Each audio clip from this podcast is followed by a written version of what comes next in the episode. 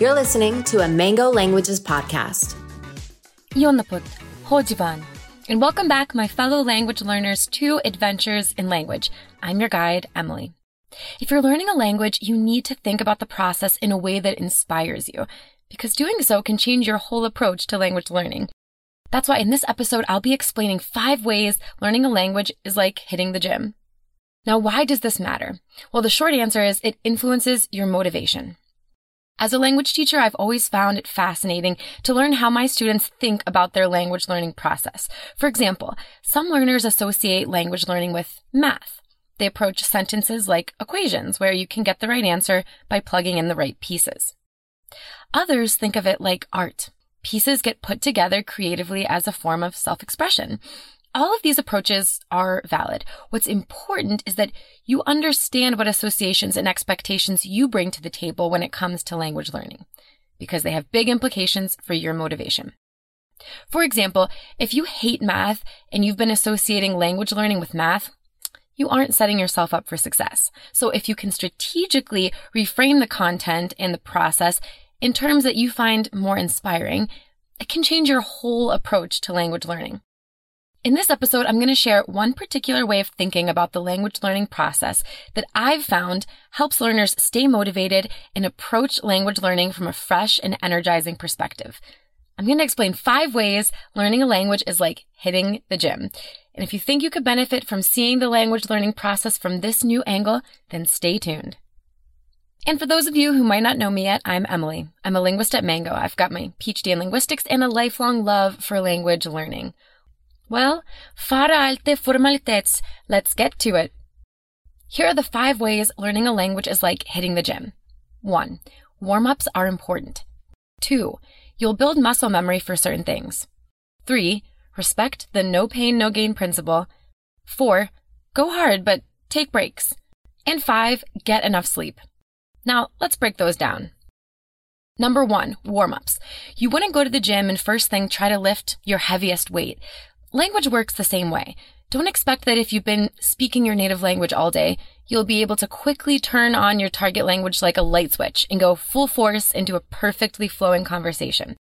Research from neurolinguistics has shown that there's something called a code switching cost, which in this case means it takes you some time to activate your target language mentally. What does this mean for you as a language learner? Well, allow yourself time to orient yourself to the language. For example, if I'm going to have a phone conversation in Korean, but I've been speaking my native language English all day, I'll start talking to myself or listen to some Korean before that conversation begins.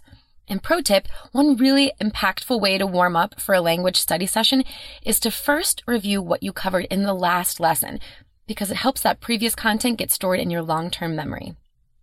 Number two, muscle memory. When you have a muscle memory for your workout routine, your body and your mind know it. Language is similar. Take, for example, common greetings and typical phrases like, what did you say? Or, nice to meet you. In linguistics, we call these multi-word chunks. Once you get to a certain point in your language learning, you acquire a kind of muscle memory for these expressions. The phrases kind of just fall out of you with any real cognitive effort.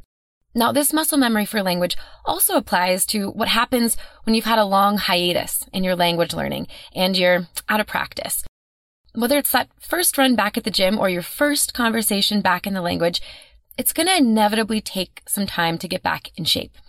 But don't worry, you have muscle memory to rely on. There will be a restarting cost, but it won't be as hard for you as if you were starting from scratch. So, long story short, you never truly forget what you learned before. It's just fuzzy. Number three, the no pain, no gain principle. This one's simple. When it comes to learning new stuff, you've got to lean into the notion of productive discomfort. The first time you run a 5K, it's going to be hard. Similarly, the first time you try to construct a sentence in, say, the past tense, it's going to take some cognitive effort to get it right. You have to recall the rules you learned, apply them to the current situation, all while making sure all the other stuff in this sentence is also correct. New stuff won't come easy, but keep in mind that practice makes perfect and you'll get there. And if you'd like to learn more about how the no pain, no gain principle applies to your language learning, then check out our podcast episode on the desirable difficulties principle, linked in the description. Number four, go hard but take breaks. The latest exercise science has been pretty clear that HIIT style training, that's high intensity interval training, is one of the most effective ways to train your body and get results. So how do they work? Well, you go through short periods of all out effort interspersed with short, low intensity breaks. An example of a classic HIIT workout would be to perform as many reps of push-ups as possible for a given time period, followed by a short rest. You can approach language learning in a similar fashion. For example, do a high intensity round for a set period of time followed by a break. This could mean going full immersion in the target language for five minutes. That means speaking nonstop in the target language, not looking at your notes, not relying on your native language as a crutch, or listening to speech in the target language from a video without pausing it to reflect in between. Then you take a short break where you allow yourself that time to look at your notes, review your textbooks, ask questions in your native language, etc. Long story short, just in the way you can train your body with HIIT style workouts, you can also train your mind. Okay, last one, number five. Get enough sleep. Your brain can't function at peak performance if you're not giving it what it needs, and that's sleep. Current research suggests between seven to nine hours of sleep is what the average adult human brain needs to thrive. And one added benefit here is that getting proper sleep has also been shown to enhance your mood, which has also been demonstrated to positively affect your language learning progress. Well, there you have it. The five ways language learning is like hitting the gym were one, warm ups are important. Two, you'll build muscle memory for certain things. Three, respect the no pain, no gain principle. Four, go hard, but take breaks. And five, get enough sleep. Oh, and last thing, remember, it's all about your goals. How you approach language learning should be closely tied to your language learning goals. And if you'd like an easy step-by-step walkthrough worksheet to help you do that, then check out our free Setting Good Goals worksheet. Free sign up link in the description. It is the best five minutes you'll ever spend on your language learning.